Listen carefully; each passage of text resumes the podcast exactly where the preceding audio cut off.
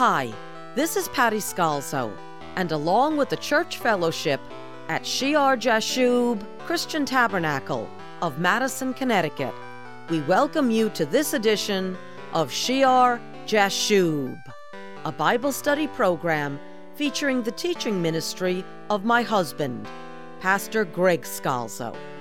Today, we will be concluding a sermon in Pastor's Heavenly Authority series. We are currently in the section on the New Testament offices, and in this message, Pastor Greg has been giving an introduction to the office of the apostle.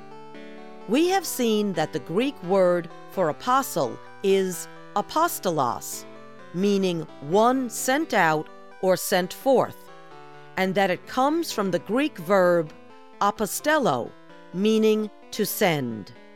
And when we left off, Pastor was teaching that the New Testament describes Jesus himself as the one sent forth from the Father, the apostle of our confession.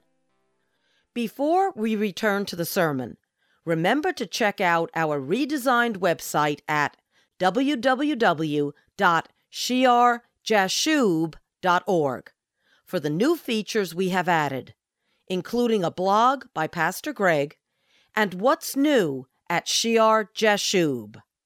And of course, you will still find hundreds of radio programs to help you in your walk with the Lord.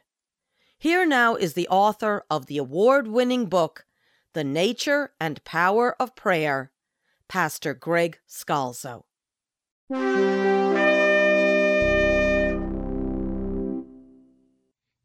So many of the hymns speak about this glorious time when the sadness of mankind stayed apart from Christ was shattered, when the darkness was shattered and God breathed his life, God sent Apostello, his son, into the world at the appointed time.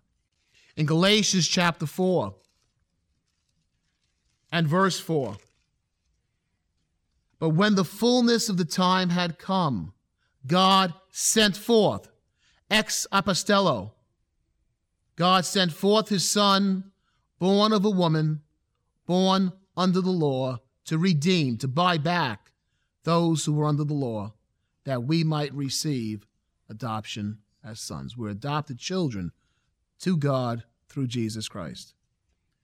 Then on the evening of the resurrection, the disciples, the apostles were assembled. And in John chapter 20, and verse 21, Jesus appears and he tells them, So Jesus said to them again, Peace to you. As the Father has sent me, Apostello, I also send you. And really, all believers in Christ are, in a sense, sent into the world, sent out to proclaim the good news of salvation in Jesus Christ. At the Last Supper, Jesus prayed for his disciples. In John chapter 17, in verse 6, he says in his prayer to the Father, I have manifested, I have made known. He has revealed the name of God. God is that He is. In Him there is no darkness at all. He is life and we have the manifestation of what Yahweh, I am that I am, means in Jesus Christ, because he is the only human who ever lived who is, who is total purity and holiness and goodness. He says, I have manifested your name to the men whom you have given me out of the world. They were yours.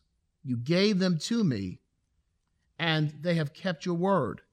Then down in verse 15, I do not pray that you should take them out of the world, but that you should keep them from the evil one. They are not of the world, just as I am not of the world. Sanctify them, set them apart to be holy. Sanctify them by your truth. Your word is truth. As you sent me, Apostello, into the world, I also have sent them into the world and for their sakes I sanctify myself, that they also may be sanctified by the truth. And then he goes on to say in verse 20, I do not pray for these alone, but also for those who will believe in me through their word. Not just for the disciples, not just for the apostles. I do not pray for these alone, but also for those who will believe in me through their word. All believers. All believers. Really, we're all commissioned, sent out to tell the good news to every creature, to make disciples of every nation, all those who believe. As you sent me into the world, I also have sent them into the world. And everyone has really this responsibility, every believer in Jesus Christ, to tell the good news of the salvation, to bring light into the darkness of the world around them. But there is clearly in the New Testament a special office of an apostle. Apostles, men appointed by Christ for a special function in the church, anointed and sent out into the world as agents, as representatives, to whom Jesus gave special training and to whom Jesus delegated special authority for certain tasks, a special messenger, a special instructor, establishing the foundation of what we mentioned before, the household of God, as it says in Ephesians 2 20. And I believe in the weeks that we'll pick up the Heavenly Authority series, we'll see in our study that this designation, apostle, is applied at several levels, with the highest obviously being the 12 apostles that we read about in the Gospels. Just how important was the ministry of the 12 apostles? If you look ahead into the future with me for a moment, in Revelation chapter 21, in chapter 21, we read about the New Jerusalem, the New Jerusalem, the new heavens, the new earth, the eternal condition. And we read in this New Jerusalem in verse 12, there are 12 gates. And on the names of these gates are the 12 tribes, the children of Israel. People will go into the New Jerusalem only through the name of a Hebrew tribe. The gates into heaven have the names of the 12 tribes of Israel. And then we're told down in verse 14 now the wall of the city had 12 foundations, and on them were the names of the 12 apostles of the Lamb. 12 foundations. That's how important this office and the work of those 12 men were in this office of the apostle. That they formed, their names are on the foundations of the walls of the kingdom of heaven. So, with that background, let's look at Matthew chapter 10 for a few minutes. And we'll obviously have to pick up Matthew chapter 10 in future weeks. But let's just see a couple of things in it. In Matthew chapter 10, verse 1 And when he, Jesus, had called his 12 disciples to him, he gave them power over unclean spirits to cast them out, and to heal all kinds of sickness and all kinds of diseases. He gave them power. Remember his will? He decides, he determines, he calls them. You know, and, sometimes in ancient Judaism, the learner would seek the teacher, what teacher they wanted to learn from. This is just the reverse of the Gospels. Jesus calls whom he wants, he chooses whom he desires to and he calls of his disciples these, these 12, and he gave them power. Some of your translations will say he gave them authority. Exousia, it means authority, privilege, force, competency, capacity, mastery, jurisdiction, power, right, strength. He gave them this authority, this power. It is his will. And we're looking at the characteristics of the apostles, and here's two given to us straightforward. One, they have the authority, the power to cast out unclean spirits, evil spirits. And people might laugh today that there is a spiritual realm. it's taken a long time for people to accept the fact there are angels. Years ago, people would laugh at angels. Now everyone kind of accepts that there are guardians of good, but there are demons also that grab people. There are unclean spirits that grab people. They don't even know it. They do things they don't want to do. They do things they know they shouldn't do. And they're trapped by it. They're addicted to it. And it goes beyond just a physical addiction many times. And a spirit's on them, and Jesus Christ casts away the spirit to free them and set them free. These apostles had authority to cast out unclean spirits. And secondly, to heal all kinds of sicknesses and all kinds of diseases. They had the healing, just as Jesus cast out demons and he healed the sick. Everyone that came to Jesus was healed, except those with little faith. They now have this power, this authority. And then in verse 2, we have their names. Now, the names of the 12 apostles are these First, Simon, who is called Peter. He's listed first in all the accounts, he's the head of the 12. Andrew, his brother, Peter's brother.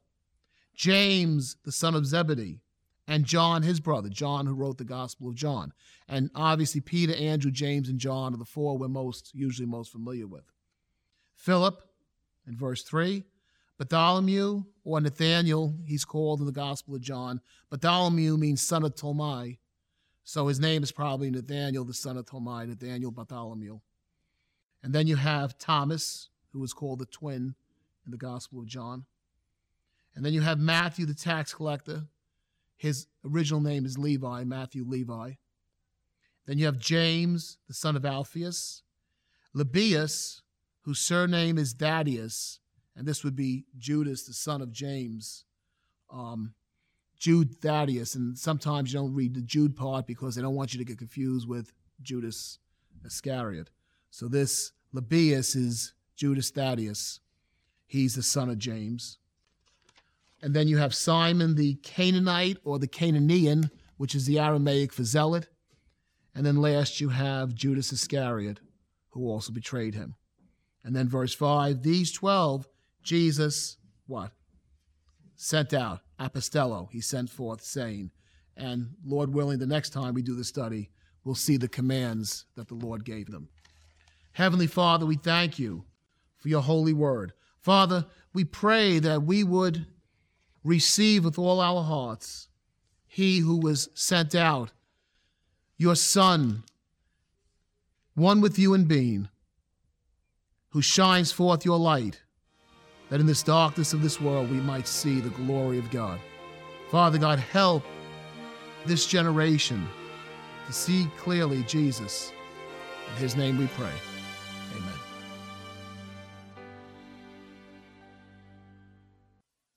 Pastor Greg's award winning book, The Nature and Power of Prayer, is available on Amazon and barnesandnoble.com and other sites where books are sold. It is available in paperback, hardcover, and ebook formats. For more information, go to pastorgregscalzo.com. And remember, you can hear this program and hundreds of other Bible study programs, read articles, and find directions to our 10 a.m. Sunday service at the Madison, Connecticut Memorial Hall at shearjashub.org. Please join us next time for Shear Jashub.